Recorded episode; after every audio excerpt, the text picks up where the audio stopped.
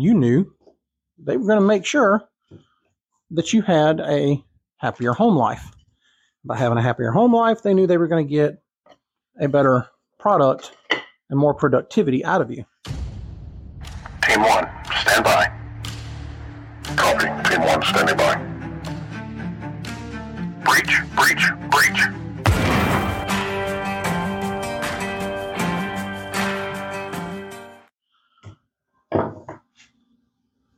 How's that any different than now? You know, here it is 2023, and yet we still have people who could care less about we have leaders or i call them i, I, I give them leaders that's because that's their title but let's be honest they're not real leaders but we have people in leadership positions who could care less about the lives of their subordinates. I'm not saying you have to make your subordinates life your priority because it's not. You got your own life they're responsible for their lives. But by making sure that you do what you can within reason, within reason. You do what you can within reason to make that employee's life at home better, make it seem that that's a priority for you, and whether you actually care per, on a personal level or not is irrelevant because that person believes that you were looking out for them and you want them to have a happier life, home life, and they see that, that, that you're doing that. It's not just about believing, okay? Let me make sure I make that clear. It's not just about making them think that. Like, there has to be some action towards it. But by these employees seeing that, for these subordinates, by them seeing that you're making an effort to make sure that their home life is better, you're going to start to see a better result. You're going to start seeing a better product. You're going to start seeing more productivity. Just by that simple thing alone. Like I said, doesn't mean you have to take their lives into, you know, into every decision that's made. Probably should at least consider it. But by making them believe that you want them and taking action to show them that you want them to have a happier home life, your chances of getting a better employee are drastic are drastically increased. And that's not saying that what you already put into place is going to stay the same because we're human beings.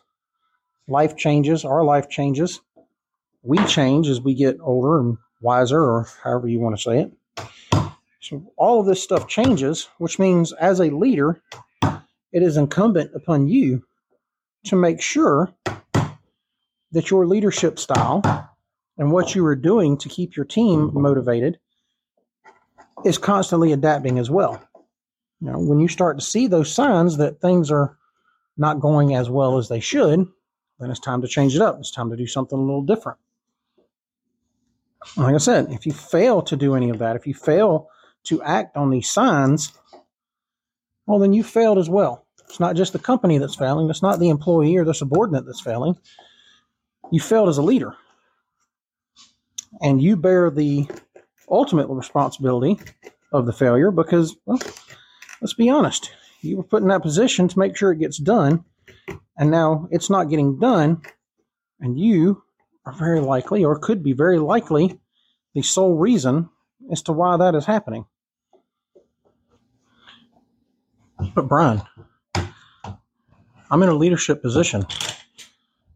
How am I supposed to know when things aren't working right for my team? How am I supposed to know when I need to change up my leadership style? Well, I'm glad you asked. Because if you're asking that, then chances are you're at least trying to be a good leader.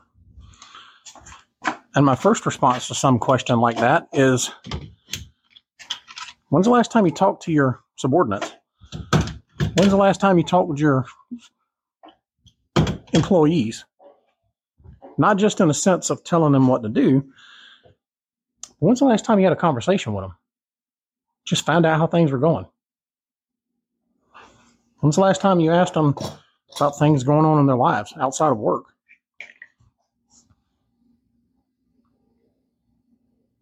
You hadn't? Oh, okay. Should probably start there. That's one way to get your employees, your subordinates, your team to feel like they matter, like they're important, like they're valued. Do you have to be really, truly invested and, uh, you know, worried about what's going on in their personal life? No. At least not to the extent that, you know, you make it your issues or your things, but at least care enough to ask, care enough to find out if there's something you can do to help make their lives better. You know, you can truly only affect directly their professional or their work atmosphere. But the byproduct of a good professional or work atmosphere is a better happy and or a better and happier home life.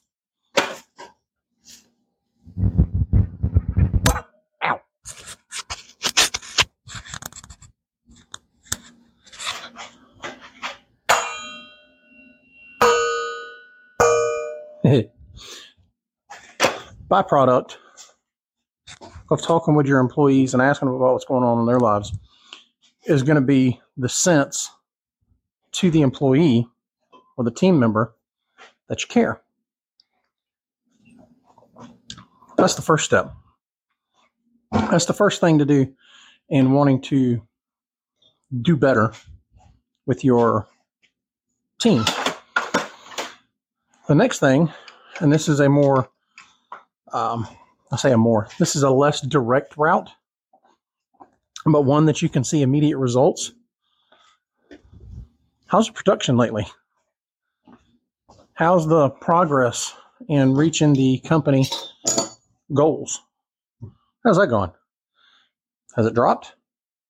Yeah? Why? Why's it dropped? You don't know? Let me guess. Bad employees, right? That's the typical response. Typical response is the employees aren't doing their jobs. Are they not doing their jobs, or are you just a bad leader? Hmm. So, look at your results. What kind of results are you getting? What are your outcomes? If you're seeing a productivity or an efficiency fail or start to fall, that's probably your first clue. Some may right. Probably. Is there something you can do to change it? Yep. Simple. Start caring. Not just caring about the company, not just caring about the bottom line. That seems a bit big. But start caring about your employees. Start caring about the team and not make it a whole big enough.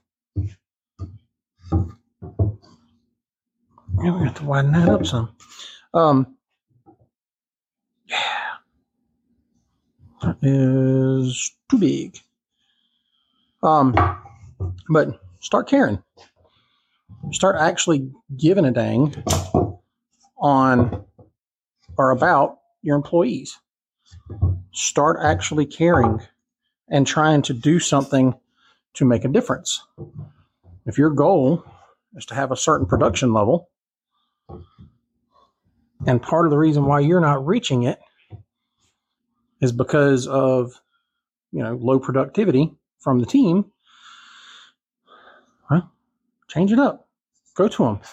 Go to your not just your direct leaders. That's that's another thing. those of us that are in leadership positions, like, you know, direct leadership positions, that's our title as a leader. You're the leader in title. What a lot of people don't understand is that you have what are called indirect leaders. Indirect leaders, how did I cut those holes? Your indirect leaders are those that are on the line with everyone else doing the exact same job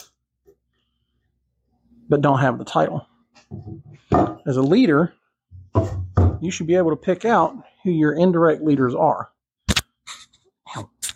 Those individuals that the rest of the employees look at or the rest of the team look at and say, you know what? I'm going to go talk to them. I'm to find out what they think. I'm to find out their take on this particular thing. And when they do that, the person they go to is that indirect leader, the one that they see as being one of them and someone they should follow. If you're a leader, a true leader, you're going to know who that individual is. You're going to find out who that individual is, and then you're going to lean on them.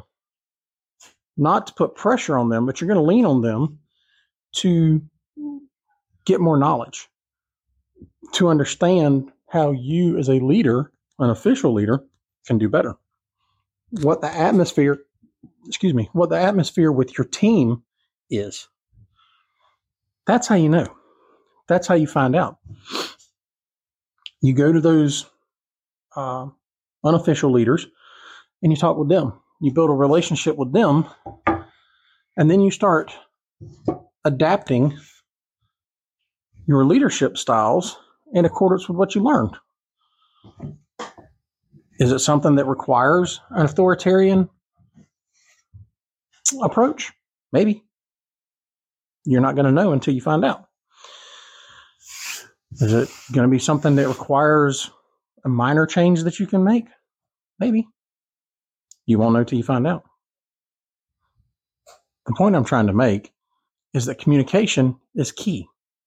You need to talk. You need to talk with your employees. You need to talk with your team. You need to talk with your unofficial leaders and get those lines of communication open once you've got those lines of communication open, you're going to start being able to find out things about your business, about yourself, about your leadership style that either does or does not work. And that's where the changes are going to start to happen, especially when there are changes that you personally, as a leader, can make.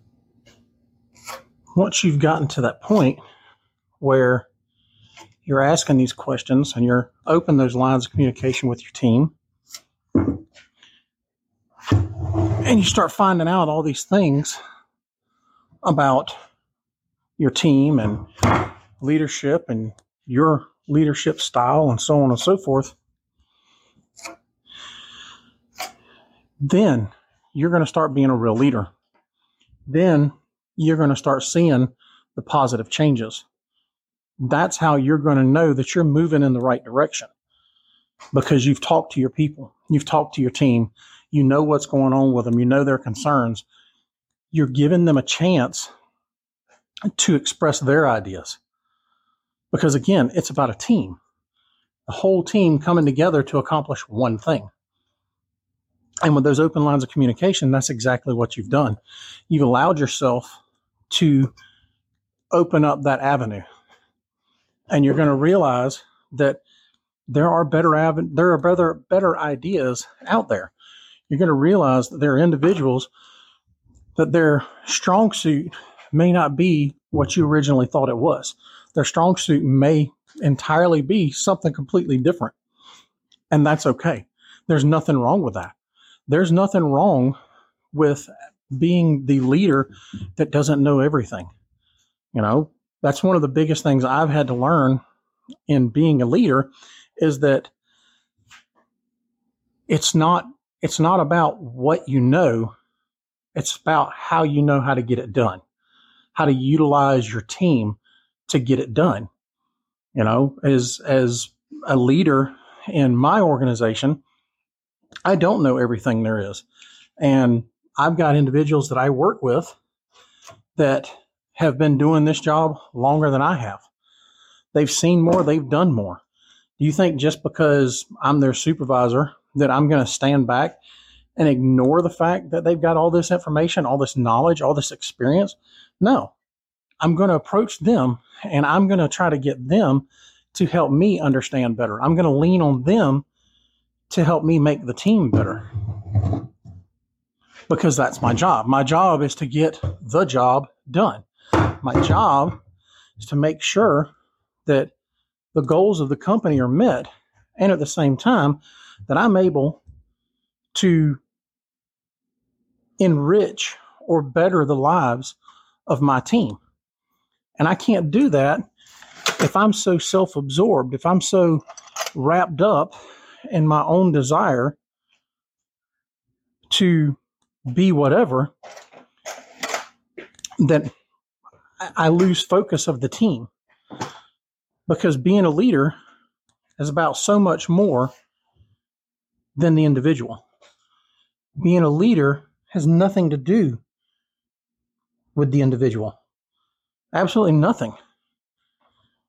How? Are there things that, as a leader, you can benefit from that can make things better for you? Certainly. Certainly. The better your team does, the better things are for you, the better you look. So, yeah, if you're driven that way, then 100% yes, it benefits you from your team doing better. But again, it's not it's not about you. It's not about only you accomplishing what you want. You should be trying to dual purpose accomplish being a better leader and at the same time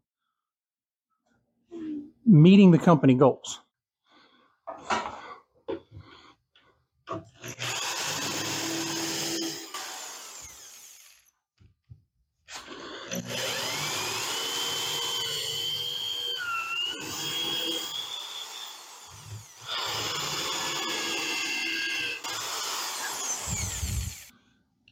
Sadly, what I've found, well, there are too many people that have gotten wrapped up and being so proud of being the leader or the boss that they've forgotten how it is to truly lead. They're too busy. Sometimes, most times, I hope that it's unintentional. That they didn't mean to get to that place. They didn't mean to get to a place where they were so happy to be the boss that they forgot what it meant to actually lead. It's those individuals that really kill a business. And their leaders the leaders of the leaders, because everybody's got a boss, their leaders, if they're astute, if they're paying attention, if they're being a real leader, then they're seeing exactly that. They're seeing that it's those bad leaders that's causing them not to meet that bottom line. They're seeing that it's those bad leaders that's costing them good employees because employee retention is also another sign of bad management. You take some of the worst jobs in the world and see that there are people that have been doing that job for a very long time. They're not doing that job because, you know, they're not doing that job because it is just oh so great of a job. A lot of these jobs, if any of you ever watched Dirty Jobs with Mike Rowe, a lot of you will notice some of these jobs are just absolutely horrible. You know, uh, you know, I, I could not work in a job where I had to work with human feces. Couldn't do it. I just I, I couldn't.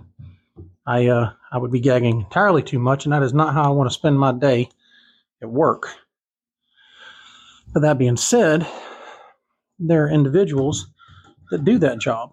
Why?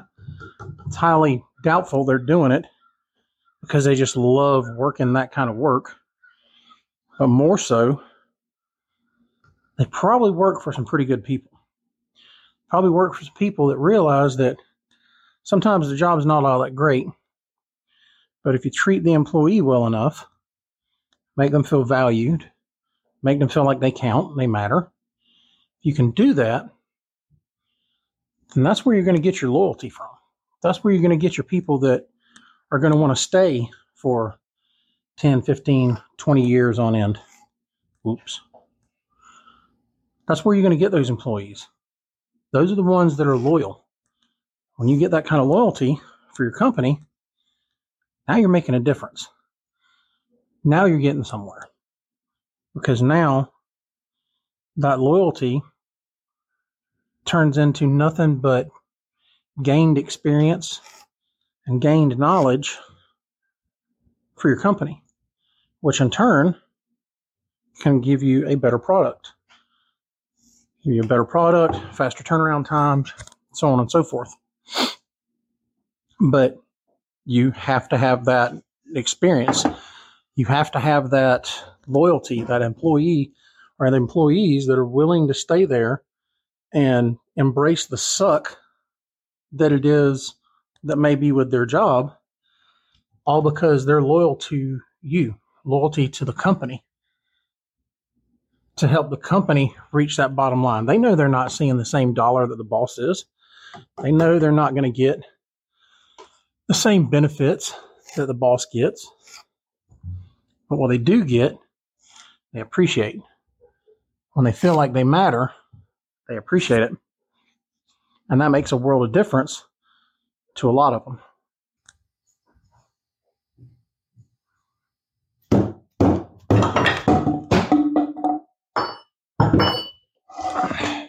Yep.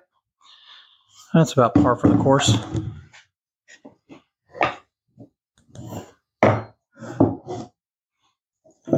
Let's try this again. See, this is how you know this is a real video. I actually post my fails. That was a good one.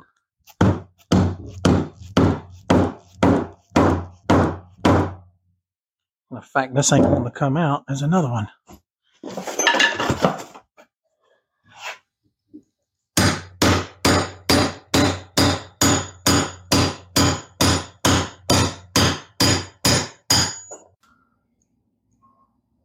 And let's be honest, guys, we owe it to them as their leaders, as the supervisors, as the managers, as the bosses, as the employer.